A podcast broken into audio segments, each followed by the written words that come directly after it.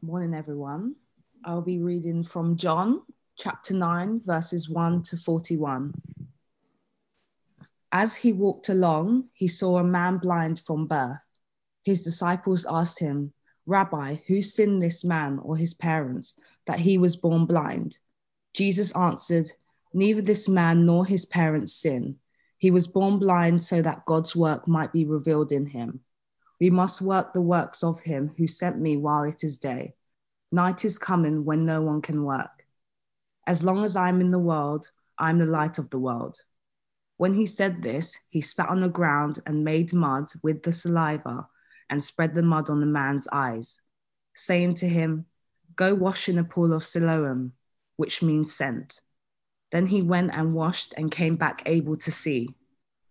The neighbors and those who had seen him before as a beggar began to ask, Is this not the man who used to sit and beg? Some were saying, It is he. Others were saying, No, but it is someone like him. He kept saying, I am the man. But they kept asking him, Then how were your eyes opened? He answered, The man called Jesus made mud, spread it on my eyes, and said to me, Go to Siloam and wash. Then I went and washed and received my sight. They said to him, Where is he? He said, I do not know. They brought to the Pharisees the man who had formerly been blind. Now it was the Sabbath day when Jesus made the mud and opened his eyes. Then the Pharisees also began to ask him how he had received his sight. He said to them, He put mud on my eyes. Then I washed, and now I see. Some of the Pharisees said, This man is not from God, for he does not observe the Sabbath day. But others said, How can a man who is a sinner perform such signs? And they were divided. So they said again to the blind man, What do you say about him? It was your eyes he opened. He said, He is a prophet. The Jews did not believe that he had been blind and had received his sight until they called the parents of the man who had received his sight and asked them, Is this your son, who you say was born blind? How then he now see? His parents answered, We know that this is our son and that he was born blind, but we do not know how it is now he sees, nor do we know who opened his eyes. Ask him, he is of age, he will speak for himself. His parents said, his parents said this because they were afraid of the Jews for the Jews had already agreed that anyone who confessed Jesus to be the Messiah would be put out of the synagogue. Therefore, his parents said, He is of age, ask him. So for the second time, they called the man who had been blind, and they said to him, Give glory to God. We know that this man is a sinner. He answered, I do not know whether he is a sinner. One thing I do know, that I was blind, now I see. They said to him, what did he do to you? How did he open your eyes? He answered them, I have told you already, and you would not listen. Why do you want to hear it again? Do you also want to become his disciples? Then they reviled him, saying, You are his disciple, but we are disciples of Moses. We know that God has spoken to Moses, but as for this man, we do not know where he comes from. Then the man answered, Here is, a, here is an astonishing thing. You do not know where he comes from, and yet he opened my eyes. We know that God does not listen to sinners, but he does listen to the one who worships him and obeys him. Never since the world began it, it been heard that anyone opened the eyes of the person born blind. If this man were not from God, he could do nothing. They answered him, You were born into- entirely in sins, and are you, te- are you trying to teach us? And they drove him out. Jesus heard that they have driven him out. And when he found him, he said, Do you believe in the Son of Man? He answered, And who is he, sir? Tell me, so that I may believe in him. Jesus said to him, You have seen him, and the one speaking with you is he. He said, Lord, I believe, and he worshipped him. Jesus said, I came into this world for judgment, so that those who do not see may see, and those who do see may become blind. Some of the Pharisees near him heard this and said to him, Surely we are not blind, are we? Jesus said to them, If you were blind, you would not have sin. But now that you say, we see, your sin remains. Happy are those who do not follow the advice of the wicked, or take the path that sinners tread, or sit in the seat of scoffers, but their delight is the law of the Lord, and on his law they meditate, mediate, meditate, sorry, day and night. They are like trees planted by streams of water, which yield their fruit in its season. And their leaves do not wither. In all that they do, they, they prosper. The wicked are, are not so, but are like shaft that the wind drives away. Therefore, the wicked will not stand in the judgment, nor sinners in the congregation of the righteous. For the Lord watches over the way of the righteous, but the way of the wicked will perish. So, Ernest Hemingway, the great American author, apparently used to tell his children that you make your own luck. And I've always felt that this philosophy has a certain compelling logic to it. I mean, sure, to be lucky, you have to be in the right place at the right time. But if you never put yourself out there, you will never be in that right place when luck comes knocking at your door. It's a bit like the similar quote attributed to Woody Allen, suggesting that 80% of success is just turning up. If you hide in your room forever, you're unlikely to meet the person who transforms your world. But is it true that you make your own luck? Does life really work that way? Is there some immutable law at work which rewards people for their faithful efforts? Professor Richard Wiseman, and let's just take a moment to appreciate how amazing his name is for a professor. Professor Richard Wiseman ran a study a few years ago on why some people appear to be consistently lucky or unlucky. And he concluded that for many people, the key to unlocking good luck lies in a person's approach to life. He identified four attitudes shared by those who experience luck in life. Firstly, he says, those who expect good fortune often experience it, or at least report having experienced it. Secondly, he says, good luck seems to come to those who maximize their chances of experiencing it by cre- creating, noticing, acting on opportunities, putting yourself out there, turning up. Thirdly, he says from his survey, people who listen to their gut feelings and act on hunches often feel that they have been lucky in the outcomes. And fourthly, people who experience themselves as lucky tend to cope with bad luck by turning it around, by maybe imagining how things could have been far worse, rather than getting stuck on the fact that things aren't quite as good as one had hoped they might be. So there we are. Science says you can indeed make your own luck, which is all fine, of course, until that one day when suddenly it isn't anymore. Because as we all know, even if someone spends a lot of effort stacking the odds in their favor, keeping their weight down, exercising regularly, never smoking, eating their fruit and veg, or whatever. None of this is any guarantee that the cancer cell won't suddenly start multiplying. And no amount of putting yourself out there at the right place will actually guarantee that you'll be there at the right time. You may be able to improve your chances of being lucky, but as any gambler at the roulette table will tell you, winning streaks don't really last, and the house always wins in the end. Well, Hemingway, Allen, and Wiseman aren't the first people to contemplate whether there is some relationship between what we do and the way we experience the falling of the cards of life. The ancient Hebrews also sought for meaning in life and for them, the question of theology was central to the answers that they sought. The book of Deuteronomy suggests that there is a system for winning or losing at life, and that this system is based on the immutable laws of God's creation. And this system is very simple. If you remain faithful and obedient to God, you will be blessed. But if you are faithless and disobedient, you will experience trouble and trauma.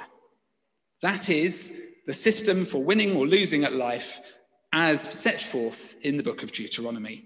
This system is known by theologians as the Deuteronomic perspective because it comes from the book of Deuteronomy. And once you're alert to it, you can find it cropping up time and again throughout the Bible as the rising and falling fortunes of the nation of Israel are correlated with observations about Israel's faithfulness or disobedience to God, to the demands of the covenant, to the laws of the Lord. And we can find it even in the New Testament, in that question asked of Jesus by his disciples when they encountered the man born blind. The question recorded in John 9 was classic Deuteronomic perspective. Rabbi, who sinned? that this man or his parents that he was born blind. The underlying assumption is clear. If someone has misfortune in their life or family or health, they must have in some way brought it on themselves, either them or their parents. They have failed, so to speak, to make their own luck, and instead, by sinning, have made their own bad luck. We even get echoes of this Deuteronomic perspective in some strands of contemporary Christian theology. There are plenty of preachers around who teach a doctrine of health and wealth, the so called prosperity gospel, where uh, those who give faithfully to the church are promised that they will be rewarded with wealth in return. Well, I clearly want to encourage all of you to give faithfully to the church, but I'm afraid I can't make any promises about repayments of health or wealth on that one. But health, wealth, and prosperity gospel teaching will suggest to those who, dare I say, fall for it, that if you live faithfully accordingly to the commands of the church, you will get healing and health and wealth and prosperity. And again, this all works fine, right up until the moment when it doesn't anymore. Another place where we get this Deuteronomic perspective is in some of the Psalms, including our reading for this morning from Psalm 1. We're beginning a short summer series now, looking at a selection of the Psalms. Um, I'm going to be preaching through these. I've got a number of Sundays when I'm not here over the next few months. So when it's me, you'll be getting a Psalm. When it's somebody else, you'll probably be getting something else.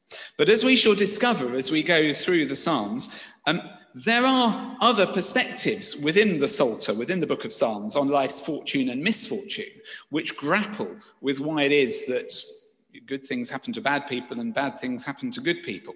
But this week, we're beginning at the beginning. And we're beginning with Psalm 1, a psalm that is deeply rooted in this cause and effect logic that equates obedience with blessing and disobedience with disaster. And my first question, as we come to look in a bit more detail now at Psalm 1, is the question of who, who is it, who on earth was it that was writing this stuff? It's always a good idea to try and contextualize a passage from the Bible before we start to try and apply it to our lives today. And there are a few clues available to help us here. Firstly, we can observe that this psalm was written for people who are literate there is an expectation in the psalm that in order to be blessed, you will meditate on God's law day and night, which infers an ability to read the books of the law in the first place. So we might conclude that Psalm 1 is written for and presumably by the educated elite of ancient Israel. Literacy was far from widespread in those days. Secondly, it also seems to have been written for those with a bit of time on their hands, because not only does the psalm expect that you will be able to read the word of the Lord, but that you will be able to meditate on it day and night. This psalm doesn't target those who are out working in the fields all day and then collapsing into bed exhausted just as the sun goes down. Rather, it's written for those who have free time, and it wants to make sure that they use that time in a certain way, meditating on the law of the Lord. Thirdly, I would observe that its use of um, agrarian imagery, its, its language of farming, is a little bit on the idealized side. You know, it envisages verdant trees planted by fresh flowing water, consistently yielding their fruit in season. There's no recognition here that most trees in Israel eke out their existence on bare hillsides with failed harvests an ever present threat and irrigation a constant task. This isn't written by a farmer. Rather, this psalm presents the metronomic turning of the seasons as a somewhat romanticized metaphor for human existence, with those who meditate on the law of God day and night flourishing and bearing fruit, whilst those who don't blown away like chaff. Which brings me to my fourth observation on this psalm.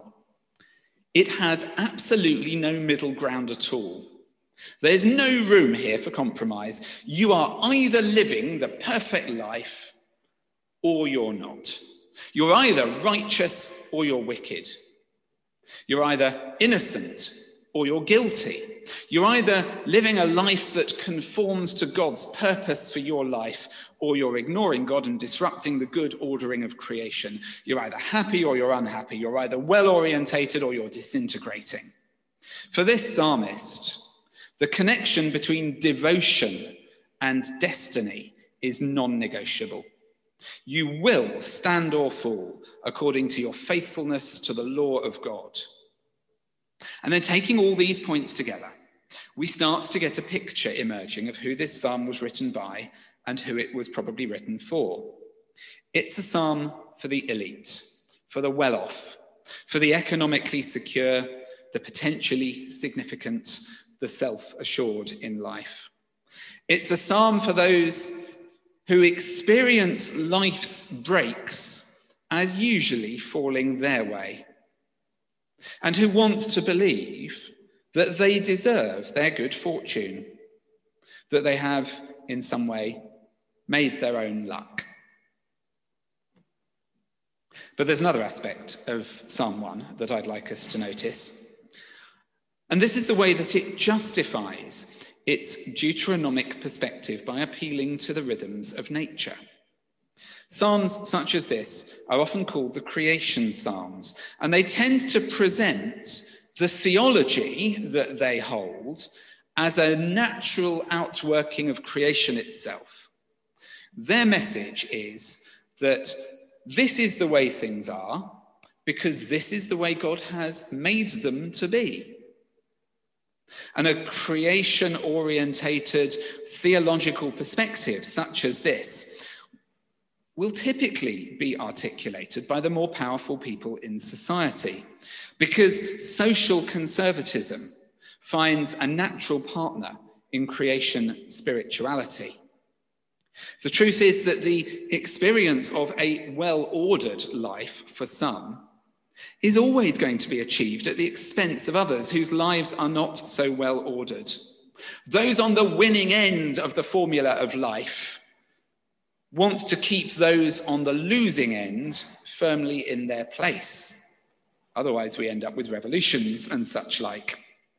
So, claiming that it is this way because God has made it this way can become a powerful justification for social control.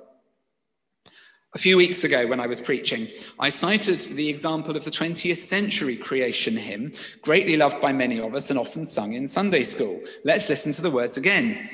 All things bright and beautiful. This is a creation psalm, isn't it? All things bright and beautiful, all creatures great and small, all things wise and wonderful. The Lord God made them all, each little flower that opens, each little bird that sings. He made their glowing colors, He made their tiny wings. It's another idealized version of creation. Skating over the reality of the death and destruction that are also part of nature's rhythm and cycle. It is a sanitized, child friendly hymn, embedding in the psyche of those who sing it as children a conviction that all is as it is because God has made it that way. And the corresponding conviction sneaks in along with it that the way things are is the way God wants them to be. But as we noted a couple of weeks ago, when this hymn was originally written, it had a more sinister verse, which thankfully we don't sing anymore. But it highlights the social conservatism inherent in such creation spirituality. The rich man in his castle, the poor man at his gate, God made them high or lowly and ordered their estate. My friend Mark Woods, uh, Baptist minister and one time editor of the Baptist Times, wrote an interesting article on this hymn. Um, and noted particularly the context in which the author Cecil Frances Alexander wrote these words. Um, Mark says of the hymn, the real tragedy behind that verse lies in where and when it was written. Mrs. Alexander was rooted in Protestant Ireland and was a stalwart defender of the establishment. The rich man in his castle that she was writing of was an English Protestant. The poor man at his gate was an Irish peasant. The Irish potato famine killed a million people in Ireland between 1845 and 1852, causing another million to migrate mainly to the United States. There were terrible scenes as tenants were evicted from their cottages, unable to pay the rent. Cannibalism was not unknown. Such was the starvation level, and the government's response was completely inadequate.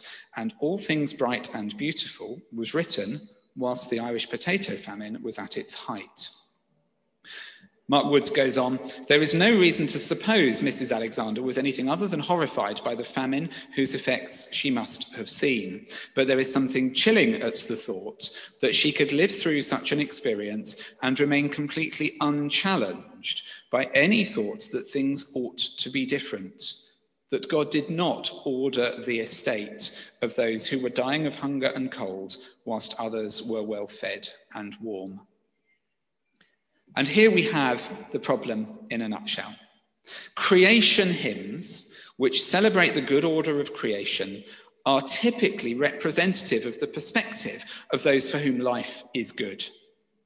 And they can so easily become not only a self justifying defense of the status quo, I am wealthy and well fed because God has blessed me, but they can also become a mechanism for social control you are not wealthy and well fed because God has ordered it to be that way. And this embeds in those who sing these hymns, be they wealthy or poor, an attitude of obedience and acquiescence and a resistance to rebellion and so Psalm 1 articulates a creation theology of obedience, striking a note of Torah observance as the basis for a good and godly life. But before we close our Bibles and give up on Psalm 1 altogether, I think there is another perspective we can explore here that might help us. Because whenever God is at work, things are rarely quite as they appear to be. We've been reading Psalm 1 from the perspective of its author as a piece of theology to justify the powerful and control the powerless. But as is so often the case, when you read it from a different perspective, it starts to sound rather different. 1 condemns those that it calls the wicked, those who it says fail to keep the commands of the law. It doesn't actually condemn the poor or the vulnerable. It doesn't condemn the weak or the defenseless. In fact, it offers those whose experience of life is terrible a glimmer of hope that God's good intent for creation transcends the present reality of human suffering. And elsewhere in the Psalms, Psalm 10, Psalm 37, it becomes clear that the wicked in life are in fact those who oppress the poor and the needy. And Walter Brueggemann, the great Christian scholar of the Psalms, suggests that Psalms such as this, he says they provide a point of reference, even for those who share in none of the present goodies, but who cling in hope to the conviction that God's good intention for creation will finally triumph and there will be an equity and a Sabbath for all of God's creatures. In other words, Psalms such as Psalm 1 can function to create a thought world where God rewards the faithful. Well, if that's the case, those who are currently experiencing life as catastrophe can reasonably start to hope that they will get their reward in some other way at some other time. It can sow the seeds of hope in the lives of those whose lives are otherwise hopeless. And for some, this becomes the hope of heaven. And you get emerging within Judaism in the centuries before Jesus a strand of belief that looks to the afterlife for the righting of the wrongs of this world. But this too is open to abuse by the powers that be because they can then keep people subservient in this life by promising them liberation in the next. But other, more radical strands also emerge, suggesting that whilst God's ideal world may be one where the faithful are rewarded, the reality of this present world is sometimes that the faithful suffer unjustly and the wicked who oppress the poor go unpunished. But rather than pushing the solution for this into some far flung heavenly future, we start to get a perspective emerging of people who adopt the principle of seeking to bring God's future into the present. To take the doctrine of the far flung future, the eschaton, and realize it in the present. We begin to get emerging within ancient Judaism and within Christianity a view that is known as realized eschatology, where the future justice that the Psalms speak of become present in our world now. This is the theology behind Jesus saying to his disciples that the kingdom of God is drawing near through his ministry of healing and reconciliation. This is the theology of the Lord's Prayer, where Christians pray that God's kingdom come on earth as it already is in heaven this is the theology of social transformation.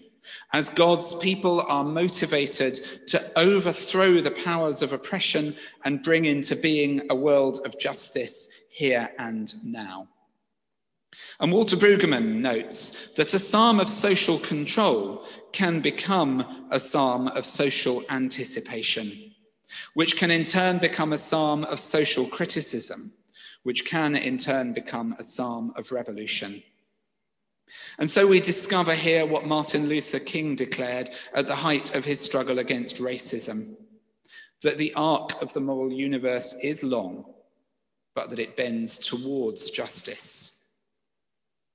And those who seek to construct theologies of control will ironically, in the end, discover that their liturgies of domination contain within themselves the seeds of their own destruction as stories of oppression give way to narratives of liberation. The Deuteronomic perspective ultimately fails in the face of the Exodus and the exile, as God's nature is revealed not as the God of the status quo, but as the God of disruption. And this trajectory continues into the life and ministry of Jesus, who declared of the man born blind that neither this man nor his parents sinned, and then proceeded to heal him on the Sabbath, to the great consternation of the Pharisees.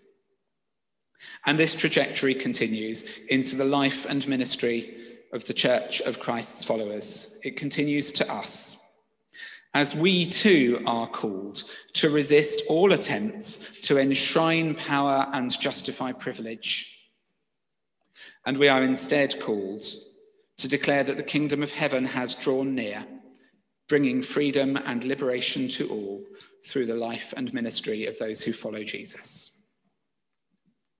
We've got some panelists today. Andrea, who's going to bring us some prayers later, so that's what she was expecting, and she wasn't expecting this. And Liz, who maybe has was expecting this, so might have got some thoughts up her sleeve, and hopefully Nick with in New York.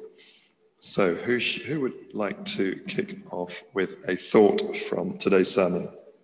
Um, I would just briefly say that uh, I've always liked this reading because it usually brings me back to earth and reminds me what's important.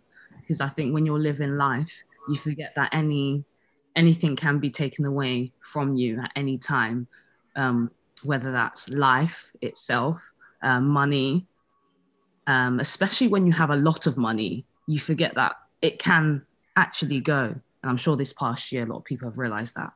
Um, but yeah, it just um, reminds me what's important and um, what matters. So, yeah. Thank you, Nickwith.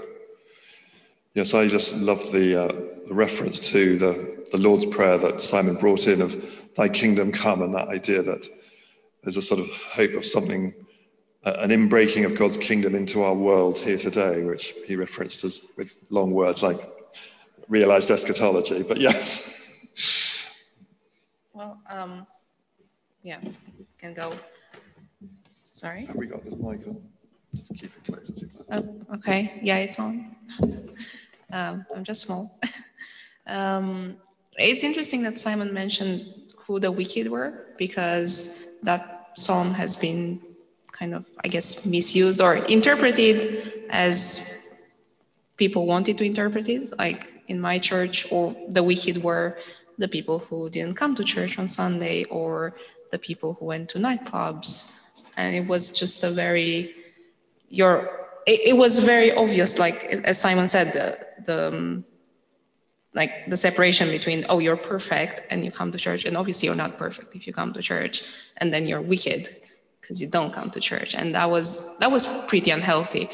Um, so I love the first half of the psalm, but the second half is always has always been a bit. Uh, yeah. Thank you. Yeah, it made me remember when I'm sometimes going to church felt excruciating because it felt like you had to be perfect and happy and shiny. And to admit that anything wasn't absolutely just brilliant and wonderful in your life was just a disaster. And uh, so you couldn't really be real. And it's, uh, yeah. I think um, the thing I was, I was jotting down a few things because I did know just before the sermon that I was going to be doing this. Um, and the thing that I wrote wrote down, and I, I, know I've said it before in other panel discussions, but I think it's become my theme for this year really is the, the need to change perspective. And so for me, the, the, the kind of the change of perspective thing is key. And um, I, I, love the, um, the New Testament reading actually at the end where Jesus, um, I didn't write it down word for word, but where Jesus ends up saying, I've come so that those who see don't see and those who don't see see. So that, that kind of um, perspective thing. Um, I think when thinking about the psalm, I, I realized that for me it's a challenge um, to try and change perspective, but also to try and therefore allow that change to change my attitude to things as well. And um, but I also am acutely aware of the damage that people often have because they have been taught certain things that have been unhealthy for such a long while that it can be really hard to change perspective. So I think that almost people saying you have to change perspective and you have to be able to see the hope can become in itself quite guilt inducing. So it, it, it's kind of I do see hope in it, even in the psalm, in the idea that that actually there are other ways of looking at it, and that that um, that actually for me the whole conversion thing is about trying to, and sometimes I have to force myself to e- each day see things differently, um, and that is where the hope is, and I don't always get there. But um, yeah, that's what I, I took from it really. But yeah, the psalm is problematic. But I love the fact that in the whole of the Psalms, there's just so many different Psalms, and there are ones that are angry, and there are ones that are. So I kind of take some hope from that. Brilliant. Liz, go for it. Thank you very much. I don't know if there's anything, I think Simon's got some, he's going to read out some of the chat. Yeah, sure. So we have a couple of comments that have come through in the chat from people who are joining us online. Uh, Micah points us to Walter Brueggemann's book, The Spirituality of the Psalms, uh, which I heartily recommend and I, I, shall be stealing from shamelessly in coming weeks. Um, he says uh, that Brueggemann offers a perspective that the Psalms might be categorized as psalms of orientation, disorientation, and reorientation. Uh, Micah goes on, but I love the idea that God is a God of disorientation God is as present in the moments of bad luck as in the good luck. But in moments of bad luck, there seems to be less in the way of feeling God's presence. When we're forced to face God in the midst of disorientation, we see God's face revealed in a way we miss in so many other places. I love the idea that the Psalms are never stuck in any of those categories because the psalm of orientation can become one of disorientation depending on our societal status and then one of reorientation as it calls us to enacting the world God demands us to concrete, to co create with her. And Jeff says uh, the 19th century view was that predestination was the rule, that God had a plan and all events were planned, um, sort of true, Jeff. There were free will Baptists and predestination Baptists. But anyway, this changed in the First World War when it turned out that the mathematics modeling based on probabilities gave a view that there was a better matched reality. So now we see a God that calls and adapts that calling as the situation changes. Yes. I think we all need lunch now. Um, that was great. Yes, I think we all, there's a sense of we all need a bit of orientation as this pandemic sort of moves along, and it's, uh, yeah. But I think perspective, let's try and take away, if we can try and find ways to look at things from different perspectives, that's actually very helpful. So I think we are drawing to the end of this discussion, and we're going to wind it up now. Loving God, hear our prayers. Hear our prayers for the church as we continue with the process of discernment for our future. Uh, we ask you to allow your wisdom to guide us at our meeting next week and after as we um, as we go forward. Loving God, hear our prayers for our city, where so many different people live, where oppression oppression and freedom coexist. We pray for your justice to shine through. We pray for the activists, the volunteers, and the people trying to make a difference. We also pray for the world as we emerge back into the light and friends and family can see each other. We are grateful for the scientists, the lab workers, and all the frontline workers who have carried us through this pandemic. We ask for your strength to continue to support them as the fight continues. In Jesus' name, amen. And uh, we finish our service this morning with a blessing. So let us say the grace together. May the grace of our Lord Jesus Christ the love of God and the fellowship of the Holy Spirit be with us all now and evermore. Amen.